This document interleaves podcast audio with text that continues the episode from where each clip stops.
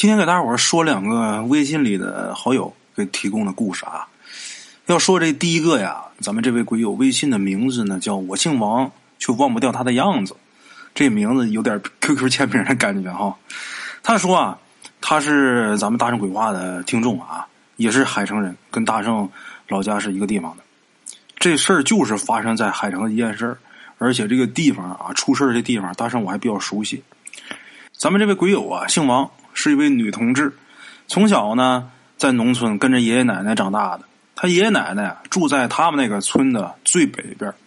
这个村子是哪儿呢？给大伙介绍一下啊，是我们海城西柳的一个村子。具体是哪个村子呢？在这儿啊，大圣我就不方便说了。如果有想了解的，可以私信问我啊，这倒没问题。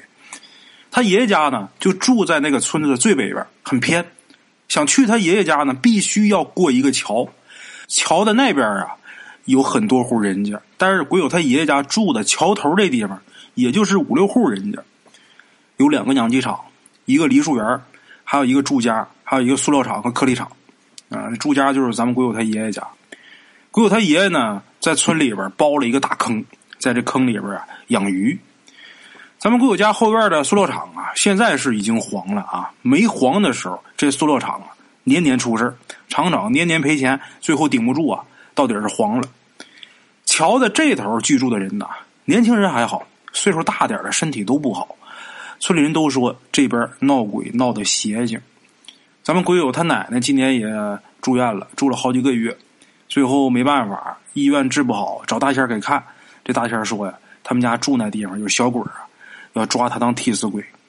哎，咱们鬼友他爷爷家后边就是那个塑料厂。鬼友听他奶奶说，厂里边一排宿舍，那第一个门和第三个门和最后一个门下边都埋着棺材。这件事儿，咱们鬼友他奶奶具体是怎么知道的，咱就不得而知了。可能是老人呐，知道这个地方没建厂之前，那地方可能有坟，应该是这样啊。反正他奶奶就是这么告诉他的。因为这个厂子后边啊，不远的地方就是咱们鬼友他们村的坟圈子，也就是乱葬岗，一有死人就往那地方埋，一有死人就往那儿埋。咱们会有小的时候听过和见过好多离奇的事，当然这个地方的事儿啊，不在咱们今天要讲的故事范围内。咱们今天要说的呀，就是在桥头边上住的一户人家，这户人家姓朱，老头老太太有俩儿子，大儿子叫朱小龙，二儿子大伙儿都管他叫朱小二。哎，朱小龙跟朱小二，老大朱小龙，老二朱小二。这事儿呢，得从十多年前说起。十多年前呢，老猪头还活着，但是这身体啊不是特别好，岁数也大了。两个儿子呢就商量着轮流照顾老人。他们家住的呀是一个四间大瓦房，哎，大四间。这呃三间房、四间房这开间大小不一样，人家这是大四间，相当于小五间房啊。这开间大小，它这个尺寸不是一样的。农村建房啊，有的人说我们家三间房。他们家房实际那个面积啊，照人家那个四间的都大，因为它开间大。哎，有的说我们家五间房，实际它就是四间房的地方，因为它开间小。哎，商量着轮流照顾老人。后来呢，这俩儿子都结婚了，结婚分家，就把这个四间房大四间啊，中间就砌了堵墙。哎，这种情况过去啊，在咱们东北啊比较常见，就是这三间房或者四间房本来是通着的。但是俩儿子一结婚一分家，中间垒起一道墙。现在很少能看见了，现在都是在市里买楼房。农村的房子，你要不是特别漂亮的大二楼啊，也没女的愿意嫁。这种情况，别的地方我不知道啊，我也不能瞎说。最起码在大上我老家这个地方，就这种情况。你要说你们家就是过去农村那种三间房啊，你还别说中间给砌起来了，这房子还不错呢。你也不是个二楼，就是一层。哎，就这么一个房子，都都归你们两口子，那现在年轻人也不干。现在这个标准就是，你市里边得有楼房，农村最好是还有一个呃像样的房子，还得给多少彩礼，然后有车呀，有啥的，这是最基本的条件。像过去那种说一个三间房哥俩住，或者是四间房哥俩住那种事儿没有了，哪有那种事儿啊？过去真有三间房，中间砌起来，然后开俩门。开俩门，一家一间半，谁也不耽搁谁。这是哥兄弟分家之后，这房子就得这么弄啊。但是这情况我们家倒是没摊上。我父亲和我二叔也是哥俩，但是我爷爷呀给这哥俩都分别盖的房，而且我爷爷自己还建房。在他们那一代啊，能这样就算是不错了啊！自己有自己独立的房子、独立的院子。哎，这个扯远了，咱说老朱家，大四间房，哥俩成家以后，中间砌起来，哎，这一家变成两家。那么说这四间房，这哥俩分了，那老爷子老太太去哪儿了？就是朱小龙跟朱小二，他爸他妈去哪儿呢？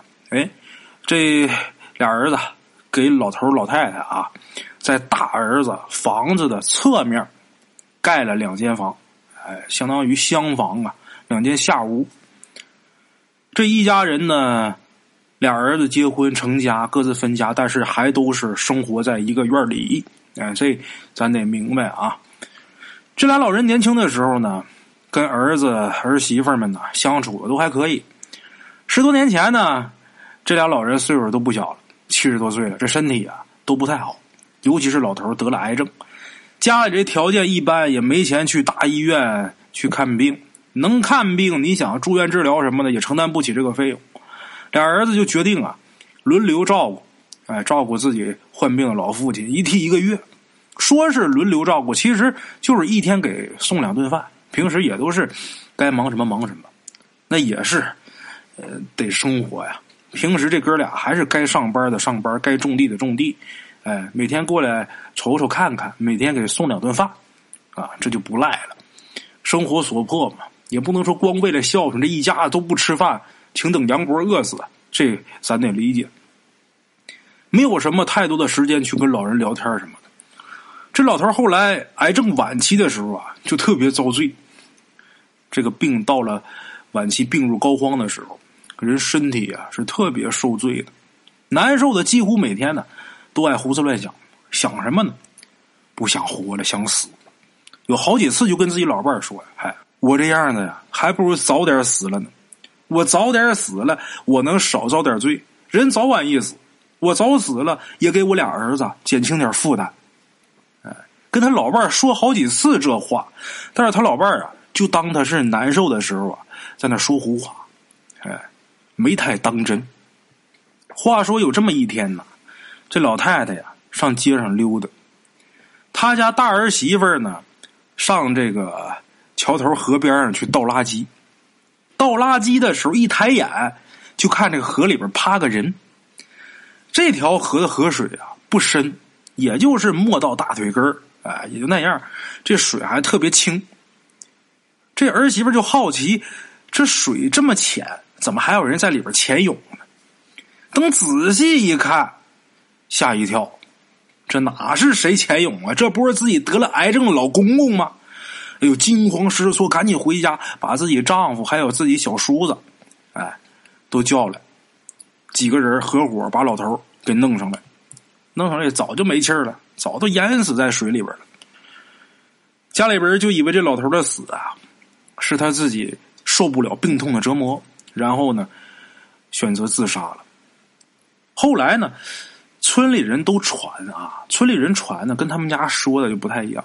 村里人传就说呀。就这条河，你别看水浅，但是这条河不太平，啊，那河里边闹鬼。那么为什么说这条河它邪性？因为这条河以前水深的时候啊，就有十多岁的孩子，五六个孩子一起去洗澡，然后就有一个孩子在那儿淹死。后来呢，就在他们家，就是老朱家他们家离他们家不远的那地方，把这孩子尸首给打捞上来的。所以就说他们家那地方不好，哎，这老头儿。这么一死，呃，村里人就都说是那孩子找替死鬼呢。那你说老朱头想自杀那么多方式，他怎么偏偏就掉河里淹死了？哎，这个值得让人深思啊！而且被水给呛死，那感觉应该也不是那么好受。这老朱头但凡真想死的话，可能多吃点药，人睡过去就完了，不至于去受那个罪。这是大伙分析的啊。也不知道大伙分析的对不对，这事儿呢，暂时就算是过去了。说的人多了呢，老朱家家里啊也害怕，然后呢，找了一个会看事的大师啊，来他们家一顿做法。村里人都传呢，可能是我们家这地方邪性啊。你看我爸这都是吧，赶紧找人来做法，一顿做法。找这个呢也是神不是这大师，做那法啥用没有。没过一个月，这老猪头他老伴儿老太太在自己家房子前面扣的那个棚子里边。东北这个房子，冬天的时候，过去那房子窗户不严实，不都得扣一个塑料棚子吗？有的是钉塑料布，有的是扣个棚。扣个棚，屋里这温度啊，呃，它就比较好，它不透风啊。这老头老太太住的是下屋，这下屋吧，他肯定说不能像呃正南向这个房子啊，就是东南向或西南向这种房子采光那么好，冬天肯定冷，所以说扣个棚子。这老太太就在这个棚子里边坐着上吊自杀了，坐着吊死的。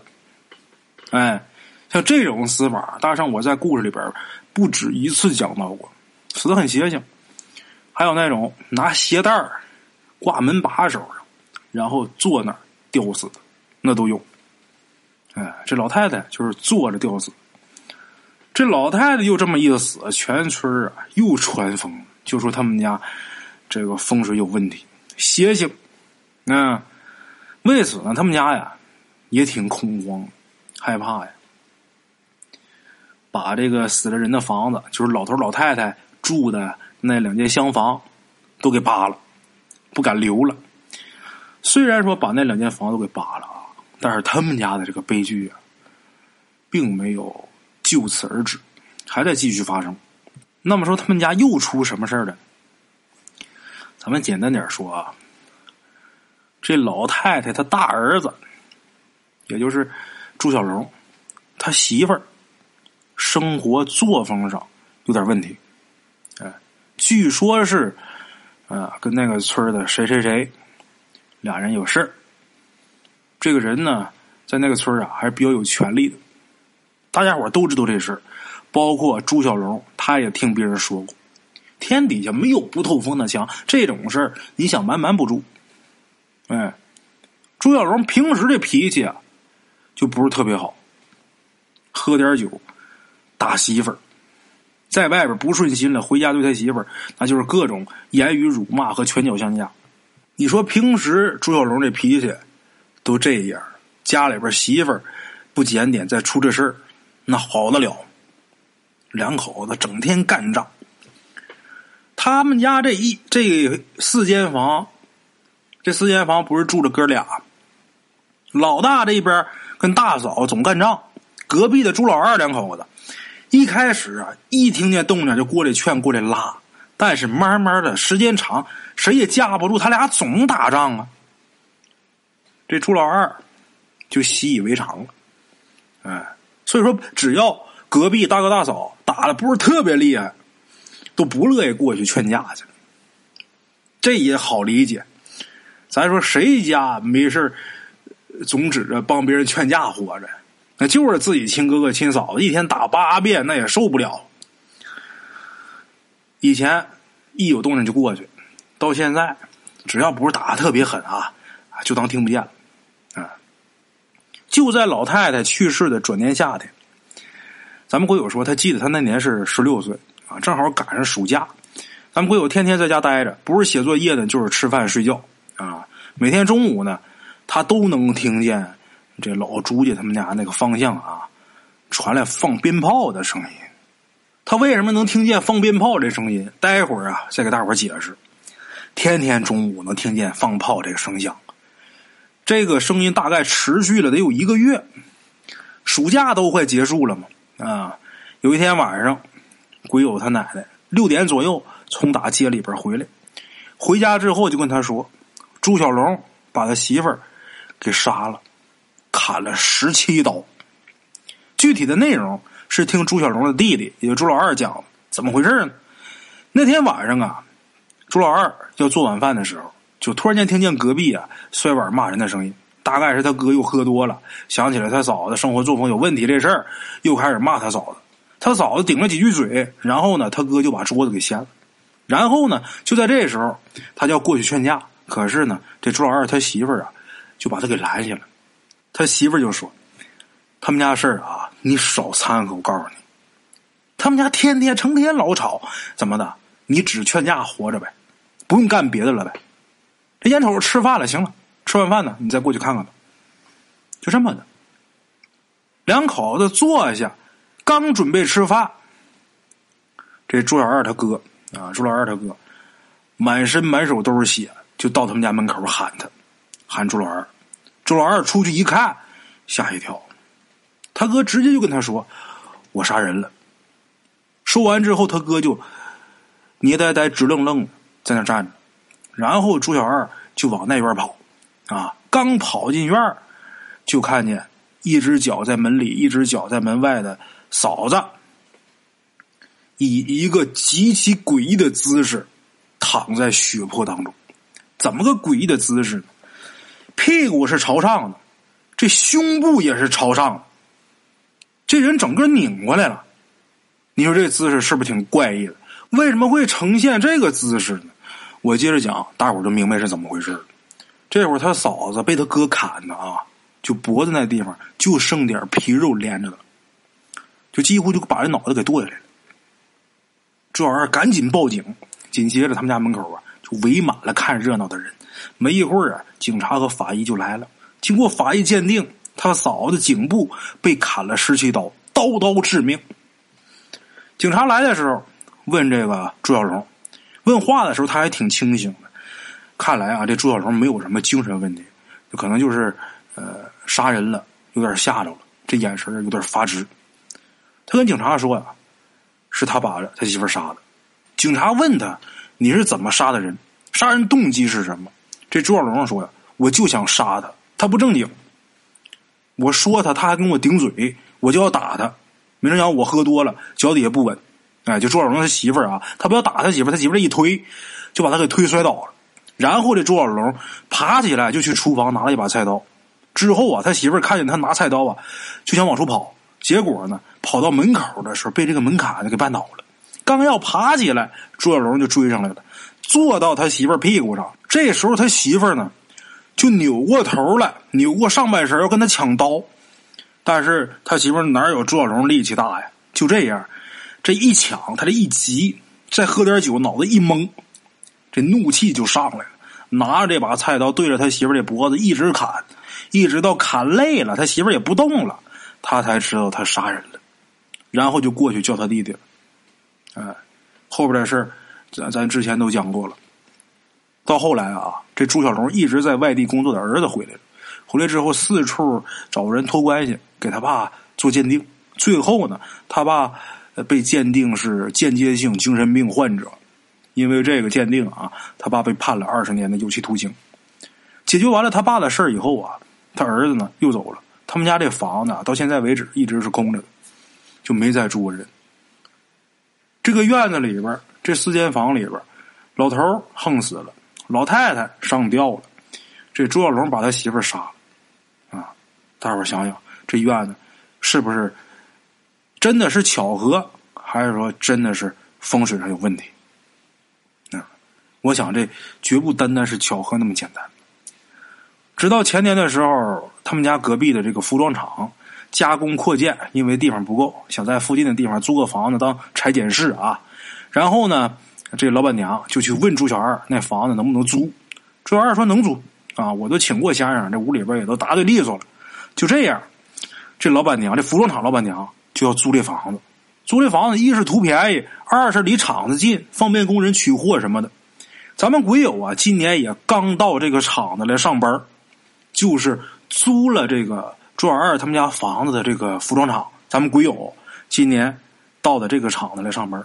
咱们鬼友的工作啊，主要就是打包装，有的时候呢也会帮着记账，分一分这个裁剪好的布片子。所以说，咱们鬼友偶尔呢。也会去这个拆建室，哎，说到这儿呢，咱们得介绍一下，给咱们提供故事的这位鬼友啊，还有一个身份，这身份就是出马弟子，他是二十岁出的马，他每次去这个裁剪室的时候啊，都感觉不舒服，感觉这屋里边有点冷，还有点恶心，即便是今年夏天的时候，他进去的时候，也感觉浑身都是鸡皮疙瘩。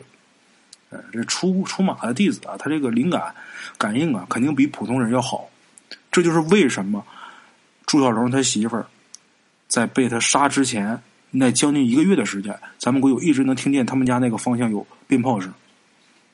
这事儿很奇怪啊。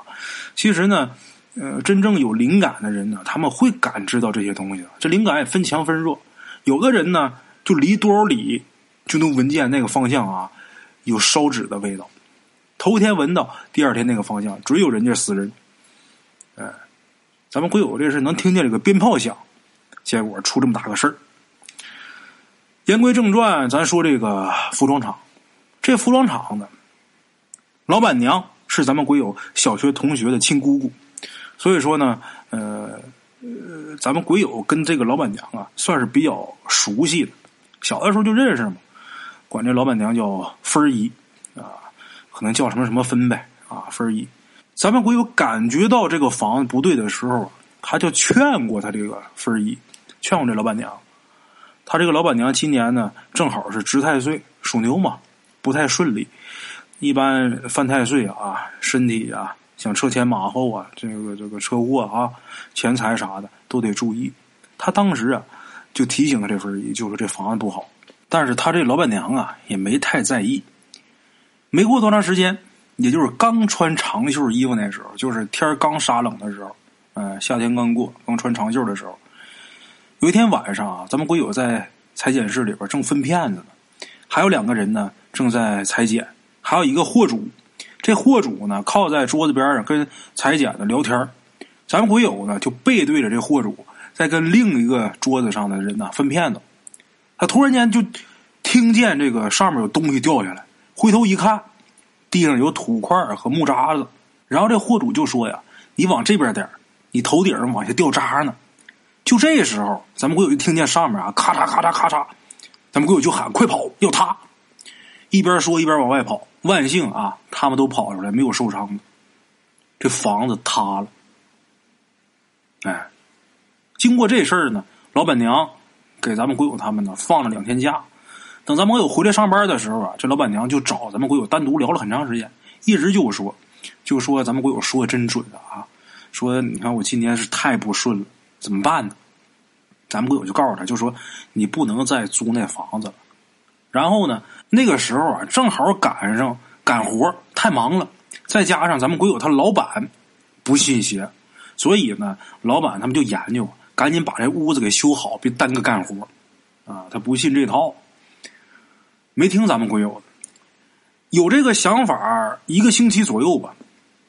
就就有想把这房子修好再重新用啊！有这想法之后，一个星期左右，鬼友的老板娘又找咱们鬼友，就说他最近呐嗓子疼、胸闷、肋下疼、后背也疼，去沈阳检查了，什么毛病没有啊？就是疼，去医院检查就是疼，但是查不来病。就问咱们鬼友是不是招着什么邪了？咱们鬼友就跟他说呀：“我劝过你，就是说你不能再租他们家房子了，你不信呢？”然后这回老板娘啊，听他这么说之后啊，就说：“那我就跟周小二说，就呃先不租了。我要跟他说不租了，是不是就能好啊？”就这样，他真跟这个周小二说了，就把这房子退了啊，不租了。哎，这房子退了不租了，他这病还真就好了。直到现在啊，那坍塌的房子呢还没修。每天晚上咱们会有下班取自行车的时候啊，往那边看的时候，都会给人一种特别荒凉、特别破败的感觉啊。这房子风水啊，其实有很大的讲究，不单单就是住人那么简单。像今天咱们这个故事里边提到的这家哈，这老朱家出这么多邪性事如果单单归结于巧合的话，这有点说不通啊。你包括后边人家来租房子还出这么大事，房顶塌，差点砸着人，就这事儿啊，说白了也不好碰。这么多邪性事儿。都聚到这一户人家的院子里边，这个院子的风水啊，真的就该深思了啊，得好好考虑考虑，这地方以后还要不要再用啊？好了啊，咱们今天这第一个故事啊，就给大伙说到这儿啊，一个不够听，再给大伙说一个。今天咱们要说的这第二个故事，是我微信里一位鬼友，他的微信名字叫南葵。啊，他给大家投的稿子啊，是来自云南的一位美女啊。他说：“大圣你好，听你故事已经很久了，每天上班呢都在听，很喜欢你的声音，所以呢，我也想把我的经历通过嗯你的分享呃给大家。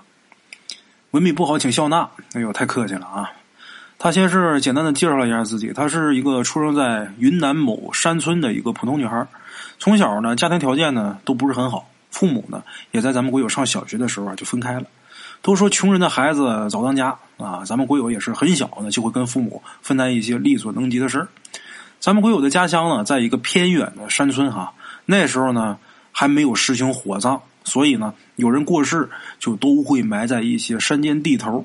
农村呢。都是山高树多，所以呢，就会有一些离奇的事情发生啊。山高树多，人又稀少啊，就容易生这些个邪事儿。咱们国友说的第一个故事啊，是他在上小学的时候发生的。那个时候，他的父母啊还没有分开。放假的时候呢，咱们国友就会跟父母一起去干农活。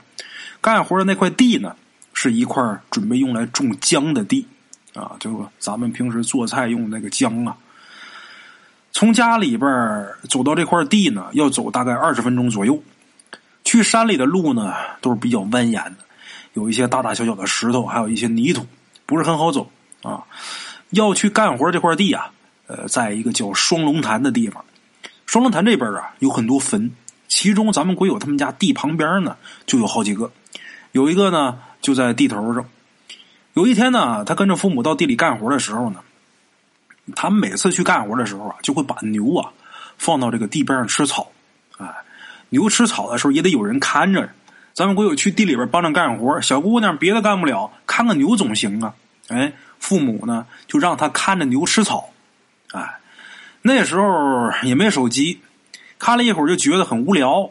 然后呢，咱们国有的注意力啊就集中在他们家地边上那座坟上了。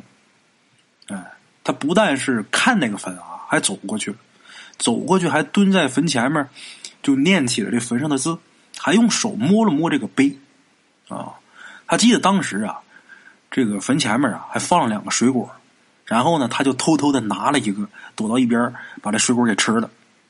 吃完之后也没什么事一直到晚上回家的时候，他的脑袋就开始疼了，头疼，越来越疼，晚饭都没吃。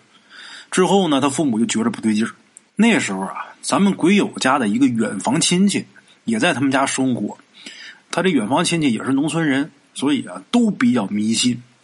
然后他们家人就说：“会不会是被地头埋的那个人给叫到了？”啊，就是据传说啊，人如果被鬼喊名字的话，人家身体啊会有反应，会难受。啊，会不会被呃就地头埋的那人给叫到了？咱们鬼友就好奇问他妈妈：“那人是谁呀？就坟里埋那人是谁呀？”他妈就说：“啊，小孩别问那么多，没告诉他。”之后呢，就看他妈拿了半碗冷饭，在他身上抹来抹去，凉饭啊，在他身上抹来抹去。之后把这个饭呢就给扔出去了，嘴上呢还在念叨一些啊，咱们鬼友听不懂的。接着呢，又去拿小碗装了半碗水，然后拿了三根筷子，在咱们鬼友头上转了三圈又让咱们鬼友在这个筷子两头啊，各吹了三口气，之后就把筷子竖在这个碗中间。紧接着啊，咱们鬼友就听他妈说了一个他不知道的名字。没想到啊，那筷子一下就立住了。以前咱们鬼友也没见过这样的场面啊，也不知道怎么回事也不知道发生什么了。这筷子立住之后，就看他妈破口大骂。一看这筷子立起来，他妈就开始破口大骂。骂的大概意思就是：你活着不招人待见，死了还要祸害人，啊！赶紧让我姑娘好起来，要不然就什么撒辣椒面什么的啊！这个云南的这个驱邪的法子比较特别，撒辣椒面哎，如果有自然的话，弄不好能给这鬼烤了。开玩笑啊！当时咱们鬼友感觉这身上啊一直淌冷汗。晚饭过后，大家伙坐一起闲聊。这时候，咱们鬼友那个远房亲戚就问咱们鬼友他妈这个事儿，啊，就说那个地里边坟里边埋那人是谁？他怎么会叫孩子呢？然后鬼友他老妈呀就说这个事儿，咱们鬼友呢在旁边凑着听。据咱们鬼友他妈说，他们家地头埋的那死人，那人呢年龄跟咱们鬼友他老爸差不多，但是死了好多年了，死的时候啊才三十岁。而且死的特别惨，大概是在二十多年前吧。那时候咱们鬼友还没出生呢，就死的这个人，他们家呀也有块地在双龙潭那地方。哎，那家人当时啊在这个地里边干活耕地。那时候不像现在条件这么好，都是机械化。那时候耕地啊，主要的力量还是靠牛具，还用牛耕地呢。啊，这家人拉着这个牛具在地里边干活耕地，已经到晚上六七点了，这天呢基本已经黑透了。然后他们家这牛啊，也不知道怎么了，就耕到坟边的时候，这牛啊就不听使唤了。可能是天黑的原因，这牛到那儿就停住了。咱们鬼友说可能是天黑的原因，但是大圣我并不这么觉得。有一些大牲畜，你比方像牛、驴、马这些牲畜啊，这些大兽、大的家畜，都有一些比较神奇的能力，就是他们能看见咱们人看不见的东西。那天晚上，这牛。具体是因为天黑了不听使唤了，还是说他在那个坟边上看到什么了？这个咱就不得而知了，只能靠大伙儿去想象了啊！你认为他是怎么样？反正我认为他绝对不会光是因为天黑了他不听使唤哎，这牛就停那儿不动了，不管这个人怎么打他，这牛都不走。过了一会儿啊，这牛就跟着魔了似的，在原地啊又转又跳。把身后拉的这个犁都给挣开了，光剩下脖子上套的那俩夹板、那架子，还有两根绳。哎，这时候这个牛主人呢就急了，赶紧就拽这两根绳。这牛啊就跟疯了似的，猛地往家的方向跑。这人呢就想控制这牛，就拽这绳，就没撒手。结果这牛把他活生生的给拖了一道。倒不是说这人死心眼儿啊。他是后来被这绳子给缠住了，就想停停不下来，这牛给落了一道。等快到村口的时候，有几个干活回家的人看见这情况，赶紧过去啊，把这牛给弄住。就瞅这牛在前面跑，后边落个人，大伙就过去把这牛给拽住了。等把这牛给拽住之后，立马去看后边地上落的那人，就见这人浑身是血，腰和脖子都被这绳子给缠住了，这脑袋上。还有一个锤头大小的一个洞，这时候人还没死，但是也已经奄奄一息了。有些妇女啊凑上前看，吓得目瞪口呆的。之后这几个人把这人还有牛就都送回到他们家去了。他们家人一看这场景，那的哭天喊地的，那自然不在话下，咱就不用提了。他老婆就就哭的都不行了。人死不能复生，后事该怎么办还得怎么办。按照咱们鬼友他们这边的习俗，人死以后啊，都得在家停灵三天，随后呢再下葬。就在这人死后那几天里边，就他停灵的那几天里边，村里那狗啊，晚上的时候都叫个不停。村民们也都很早就回家了，很少有天黑出门的，因为大伙都知道这家伙死的太惨了，而且还是横死的，那死相特别吓人，都害怕。哎，就这样，随着时间慢慢的流逝。人们慢慢就把这事给淡忘了，历史就是这样。你甭管说多大的事件，随着时间流逝，总会慢慢的被人淡忘啊，甭管多大事你是天下大事还是说家里边的一些小事你说忘不了，记忆深刻，那就是时间还不够的原因。时间到了，甭管多大的事都会忘得干干净净。啊，这人死后呢，就埋在了咱们鬼友他们家这块地的边上。啊挺邪乎的，不光咱们鬼友啊，他被这人给叫过。有几次他妈到那边去干活的时候，回家的时候也会莫名其妙的头疼啊、肚子疼啊，都是立立筷子啥的就好了。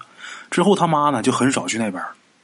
咱们鬼友听他妈讲完这些之后啊，就觉得不寒而栗。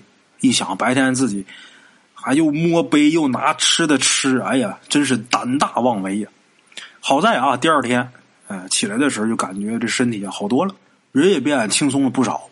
哎，这事儿呢就这么过去了。他这故事啊，其实咱们仔细一回想，现在这个死鬼他还叫人，为什么？因为他心里边有怨气。其实他死的可能就是冥冥之中自有定数。这人横死啊，就都是冥冥之中自有定数。其实这件事的根源呢，也许不一定就是这个人，这个人也很有可能。是被这个，呃，就这个双龙潭附近的这些某座坟里的孤魂野鬼给抓去了。抓去之后啊，这个抓替身这事儿，就是你来替我在这待着，然后他走了，那也去投胎或者怎么样啊？他在这儿接着抓。也有这种可能啊。像这种抓替身的事儿啊，有的呢就成功了，成功抓到替身了，然后他或者去往生，或者去去哪儿啊？有的呢就没成功，但是随着时间呢，这股能量慢慢的就消散了啊，就完了，他就没那能力了。有的呢，因为死的日子或者说下葬的地点比较特别的，慢慢他这怨气越来越大，越来越大，最后出个大事然后来个高人啊，把这事一平完了，基本上都是这个流程。哈，好了啊，非常感谢咱们这位鬼友的投稿啊，咱们今天这故事啊，就给大伙儿说到这儿，咱们下期见。